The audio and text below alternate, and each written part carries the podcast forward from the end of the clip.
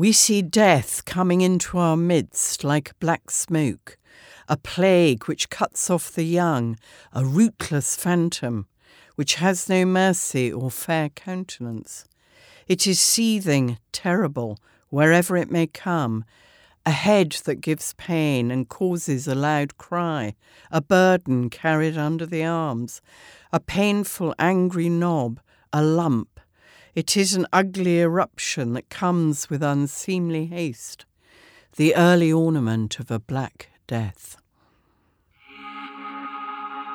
Welcome to the Good Reading Magazine podcast, sponsored by Pantera Press. Good Reading is a monthly magazine dedicated to books and reading and aims to help readers discover their next favourite book. You can find out more about the books discussed on today's podcast at goodreadingmagazine.com.au. Hi there, and welcome to the Good Reading podcast. My name is Angus. Minette Walters is perhaps the first crime author to win major awards for each of her first three novels The Ice House, The Sculptress, and The Scold's Bridle. This includes two awards from the UK Crime Writers Association and the Edgar Allan Poe Award from the Mystery Writers of America. Minette's first five books have been adapted for television, and all up, she has sold over 25 million copies of her novels. I believe that's just a slightly larger figure than the population of Australia. well, thank you, Australia, for buying my books. One for every citizen. Yes. Um, in 2007, Minette published her 14th book, a thriller novel called The Chameleon's Shadow. It would be her last full length novel for a decade. But in 2017, Minette returned to the shelves with a new historical fiction series based in 14th century feudal England, just as a mysterious and devastating disease that turns the blood of its victims black begins to ravage the country. While Minette has now moved away from the crime genre she made her name in, her latest novels, The Last Hours and The Turn of Midnight, definitely have a far higher body count than any of her previous books. Minette, it's fantastic to have you here. Thank you for joining us. Angus, it's great to be here. So let me just apologise quickly. I do have a bit of a head cold. I mean, I guess it's an appropriate interview to have a head cold in. So have you got the head cold? Or I have do. I got no the me? I'm not apologising I think. I've got a bit of one as oh, well. great! Hopefully, So we we'll don't end up in a plague pit. We'll both sound nasal together. yes, we'll end up in a plague pit together, Angus. Great. What a romantic end. Yes. Um, okay, so before we get into all of that plague stuff, I wanted to ask you about some of the things that happened as you were on your way to becoming one of the world's most successful crime novelists. So, is it true that we have the Brothers Grimm to thank for your career in crime? You do, you know. And I was asked by somebody else today, what was my favourite book as a child? And I said Grimm's Fairy Stories. Um, I loved them because they both terrified me but satisfied me. And the terror came from the darkness because they are very dark, some of Grimm's fairy stories. But they, they always had satisfying endings. So wicked stepmothers always got their comeuppance and bad kings got theirs. So I think that was clearly a very early indication that I had a liking both for the dark side and probably for justice as well. Yes, they're certainly darker than the Disney iterations, aren't they? Yes. Did you have a favourite Brothers Grimm story? Um. Oh gosh. Well, I, I really did like them all. I think, uh, you know, um, Sleeping Beauty, no, not Sleeping Beauty, Snow White and the Seven Dwarfs. That, if you read it, you know, i in the original, that is very, very dark and far darker than, as you say, Disney's version of it. And uh, I was very glad that the wicked stepmother got her comeuppance in that story. From Brothers Grimm to later on in your life, I was reading that you used to edit romantic novellas for the Women's Weekly Library. It just sounded like an extremely challenging job given the subject matter and the rules that you had to abide by in terms of what you stripped out.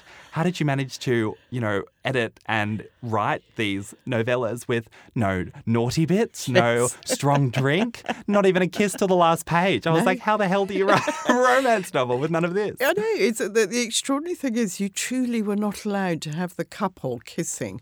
Uh, kissing was all they could do. I mean, forget anything else. Touching further, um, all that t- totally forbidden. So all that you could have was a kiss on the last page. Well. This was the trouble. So, as an editor, and I edited hospital romances, I could not get decent manuscripts because they were 30,000 words long. So we're not talking short stories, we are talking, we used to call them novelettes. And uh, I'd read 300 manuscripts a month, but I could only ever be sure that four would be worth publishing, and I needed eight per month. And we made a fortune, you know.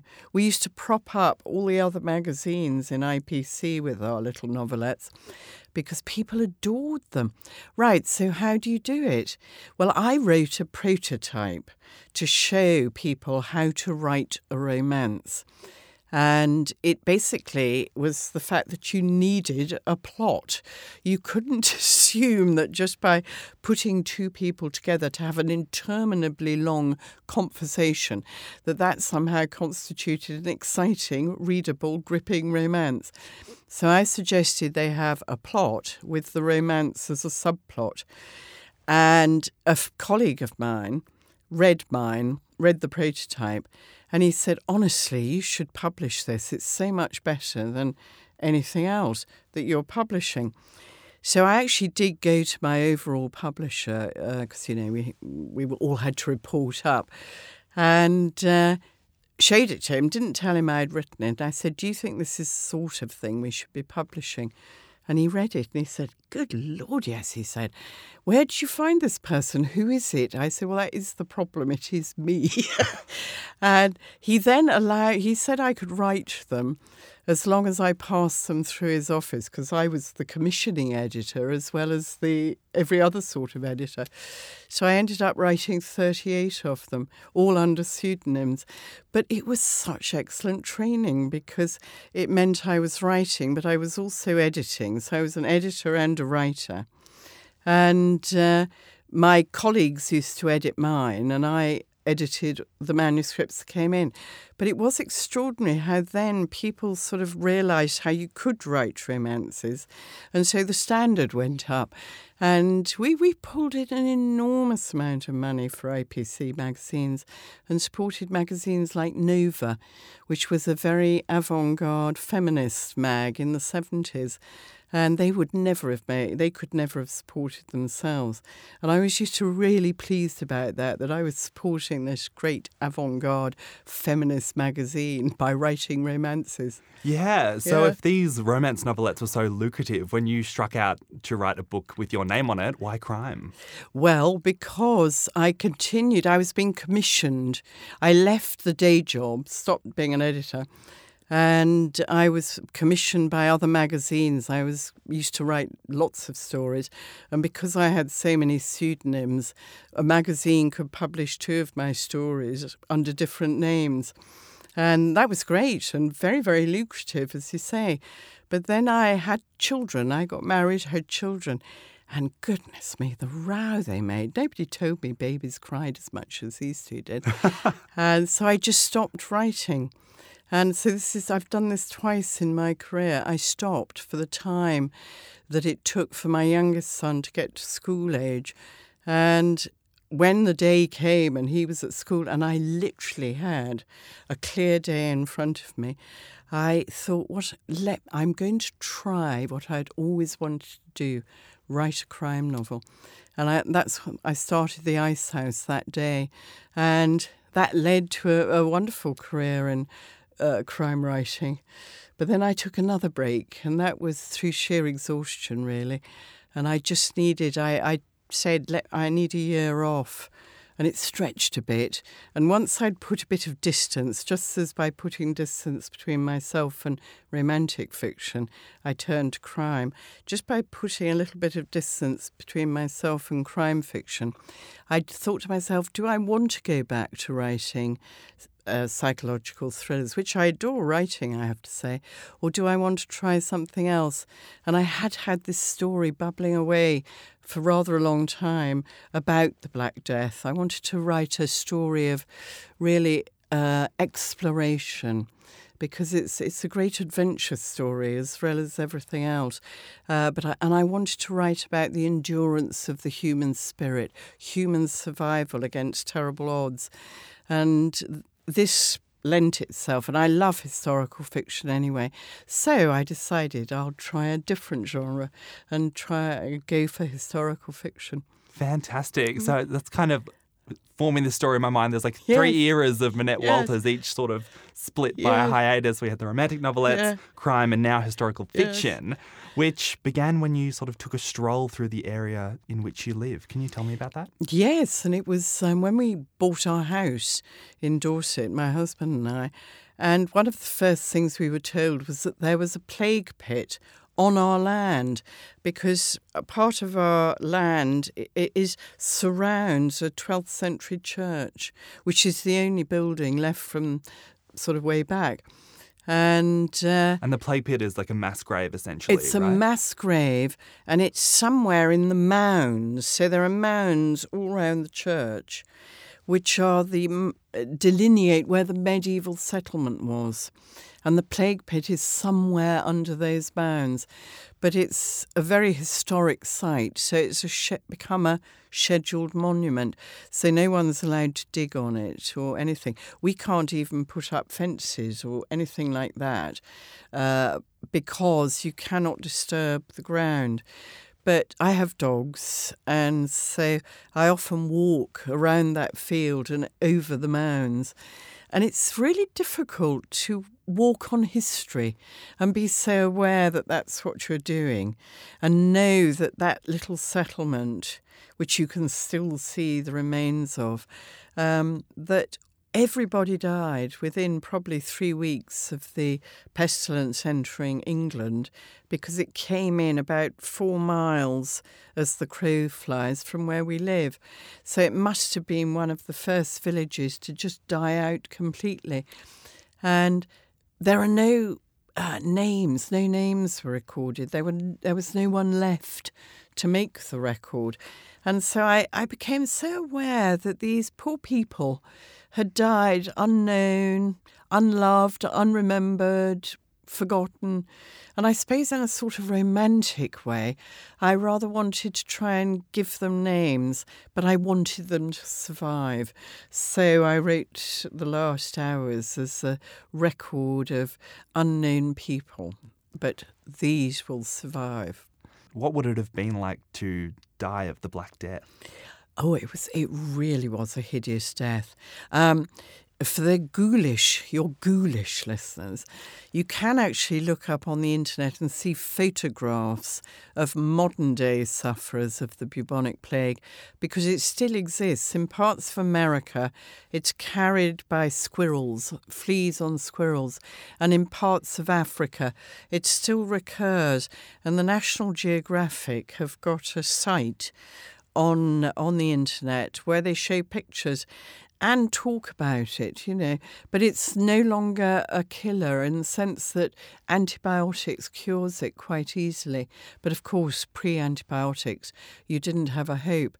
But what you do see are pictures of the buboes which came on the neck, under the arms, in the groin, and the those first, and this is also described you know, by the modern day sufferers, you terrible itching from flea bites. And then within a day or so, the buboes start to grow, and they were hideous. They grew to the size of apples, huge, huge buboes. And then maybe the next day, you develop them elsewhere. They always seem to have come in the lymph nodes. And uh, finally, you develop boils all over your chest, and your your blood would turn black. So you'd have a black arm, for example, which is why it was called the Black Death. And uh, then you died. It was a very, very painful death, very painful. Yes, I'm going to stop complaining about my head cold. um, um, so, you've actually said that to write these books, as part of your research, you consulted the testimonies of Holocaust survivors. How were they useful to you? Well, I suppose what it was is I was I was trying to put myself into the position uh, in the Turn of Midnight, which is the second one, the sequel. Um, in the Turn of Midnight, Thaddeus, who's the sort of main male protagonist, he goes to a domain where out of 600 people, only 120 have survived. So virtually uh, everybody has lost their families. Very few whole families have survived. And I thought, how do you understand the anguish of people who've literally watched their families die in great pain? And the it seemed to me the obvious thing was to read the testament testimonies of Holocaust survivors, because that, of course, is what happened to them. They were the only people left out of their entire family, and it's humbling to read those testimonies because the the pain they feel, and also they don't know why they were left alive, why they survived. And I wanted to get all those feelings into the few who survive and the anguish they felt at watching their their families, particularly their children, die. Mm. Yeah, and it was just kind of luck of the draw if your immune system, you know, could fend this thing off. I mean, the death toll was just extraordinary. I was reading that I think it took the entire world 200 years to bounce back to what the population was before this pandemic, the Black Death. It's Absolutely. just extraordinary. Well, if you think that in Europe they reckon 200 million people died in two years, and that's the thing you have to remember, this was so fast. And in uh, the British Isles, they reckon 50% of the population died in two years because that's the length of time it took to get from Dorset right up to the tip of Scotland, top of Scotland, and over to Ireland and cover the whole of Ireland. So, absolutely catastrophic. But it does have, as all great disasters do, it did have a silver lining. And that was that with so many of the serfs dead, because they couldn't fl- flee from it, they had to stand and confront it because they were bound by oath to stay on their lord's land. And if they tried to abscond, that was a death sentence. So, very much like slavery in, in Southern America, exactly the same situation. And um, So you have to understand that because the serfs were tied to the land, and they were tied to the land by virtue of the fact that they'd given oaths to their lord to remain on the land, um, that meant that, that that was the highest death rate in that population, in the serf population, was the highest death rate. So in many cases, every serf on a domain died, and there was nobody left to work the land.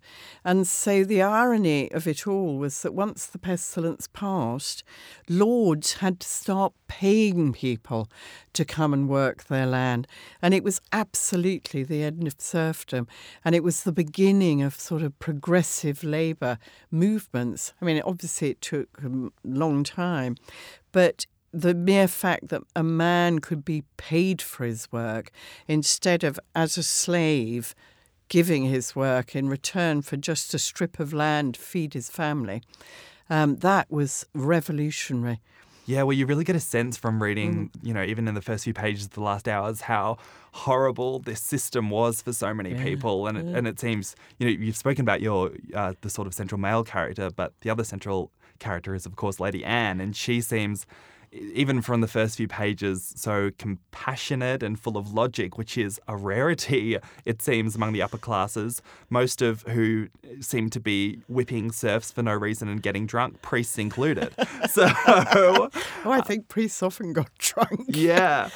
So you've said that Lady Anne wasn't based on any particular historical figure, but is there a chance someone like her could have existed in 14th century England? Well, I'm I'm very certain somebody like her could have existed because in the 12th century you had Eleanor of Aquitaine, who was an amazing queen, who was. Um, she could men gave her gave her their respect. They followed her without question. She was very very good at if you like manipulating men and getting them to admire her. Very intelligent woman. And she ruled eh, very well. And so clearly an educated woman who was in a position of power could function extremely well. And as I say, she was 12th century. But the the best records to look for are the ones of wills made during the period of the Black Death because their wills were made. And East Anglia, which is East England, there are quite a few records there of uh, women who were the if you like, they were daughters. They were the only members left in the family. So fathers and brothers died and mothers. And the daughter was left to inherit a business. And it could be a simple business like sort of wood cutting. Um, or it could be a more, um, you know, sort of skilled one like ale making. And there's many records where women took on these businesses and made a success of them.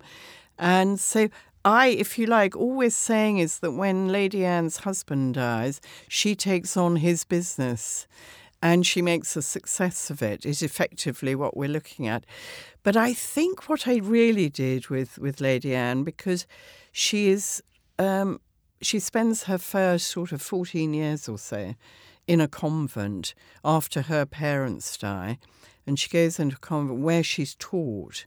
And it was, I think it would have been a St. Clare convent. So St. Clare was exactly like St. Francis of Assisi, St. Clare of Assisi. And they both followed the teachings of Christ. So they embraced poverty and helped the poor. They were very humble people. So gave up everything they had in order to help the poor. And that is her ethos.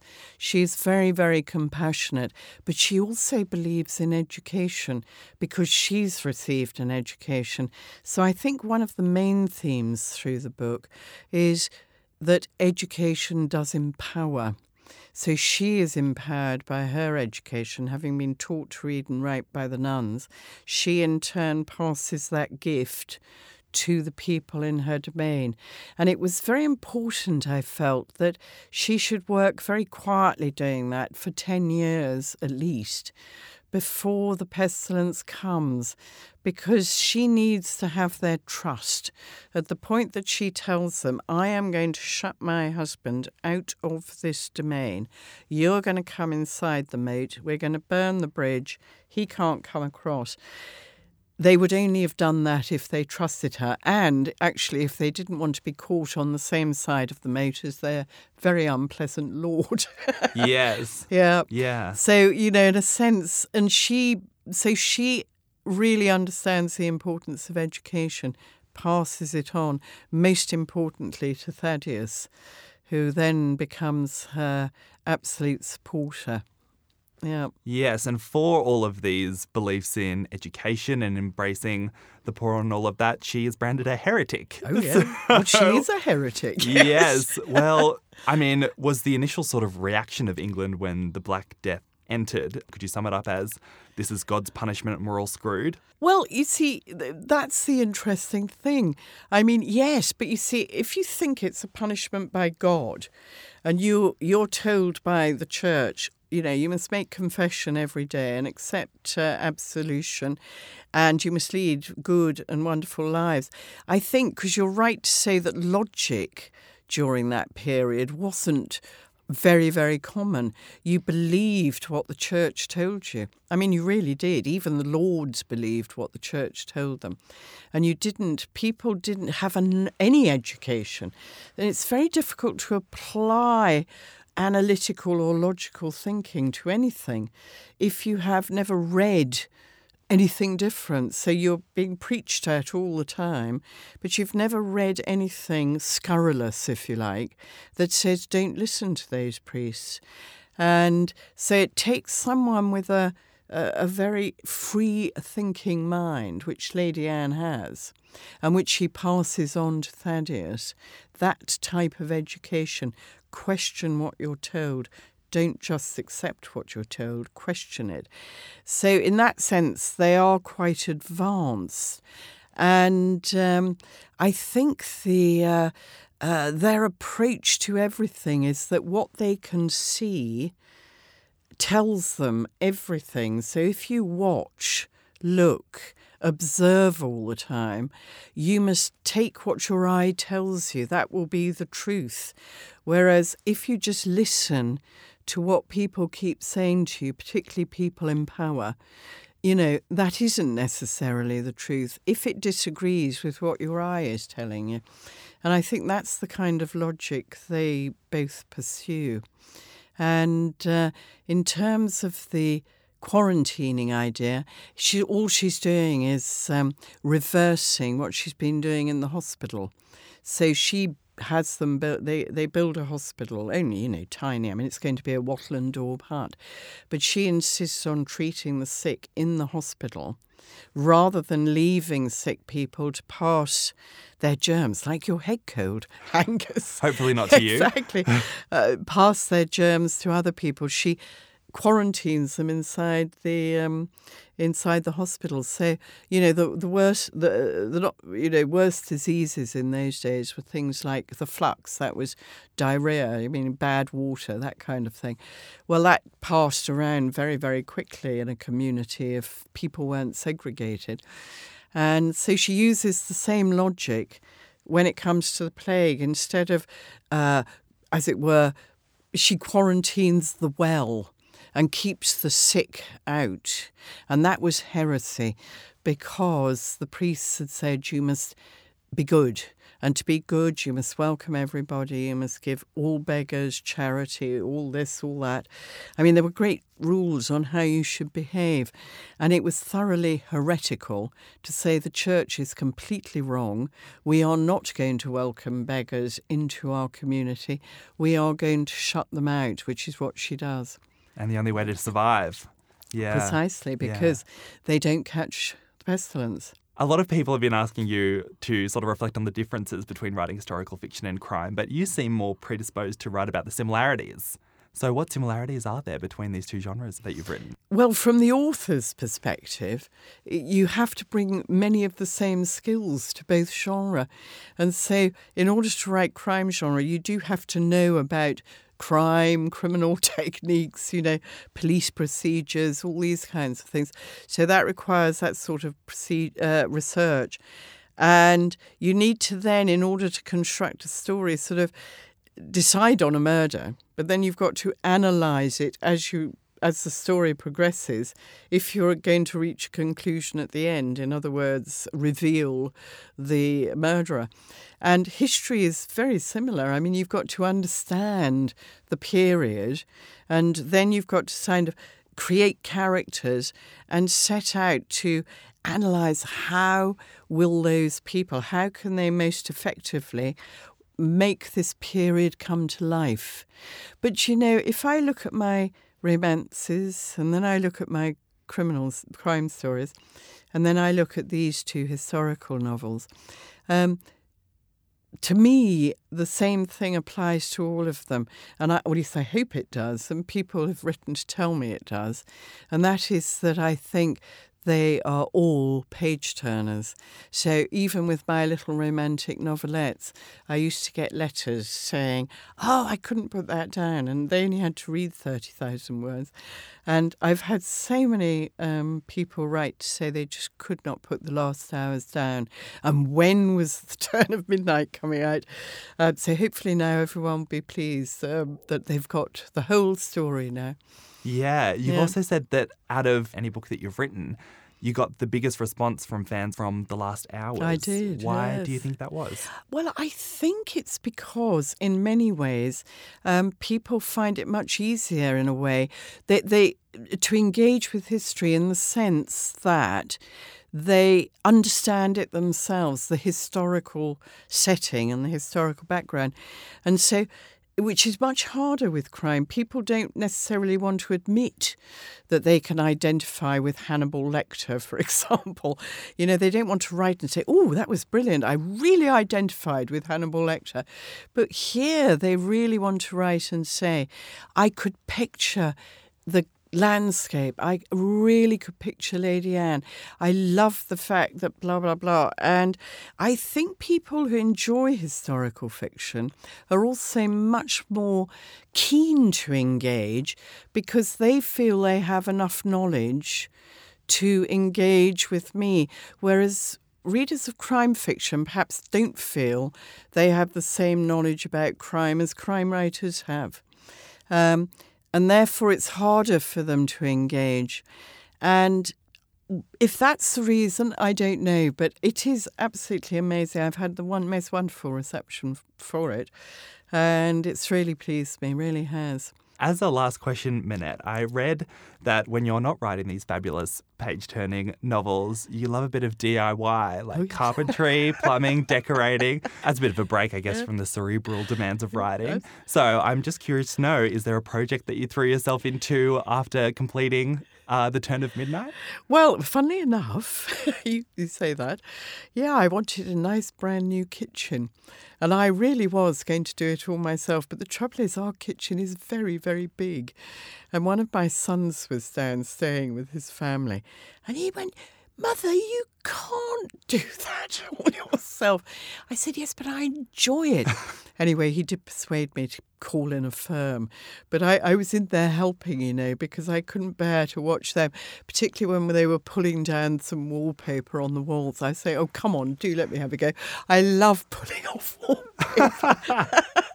so I became bosom buddies with the blokes who did my kitchen. They, they did a fantastic job and they loved me because I kept helping them. I love that. A woman of many talents. That's awesome. Um, well, thank you so much, Minette, for coming in. Um, I've absolutely loved reading The Last Hours and can't wait to read The Turn of Midnight. Thank you. Great. Angus, it's a pleasure. Thank you so much for having me. You're welcome. The Last Hours and The Turn of Midnight by Minette Walters are published by Allen and Unwin. They're available from all good bookshops, including Good Reading's online bookshop at goodreadingmagazine.com.au. Thanks for listening.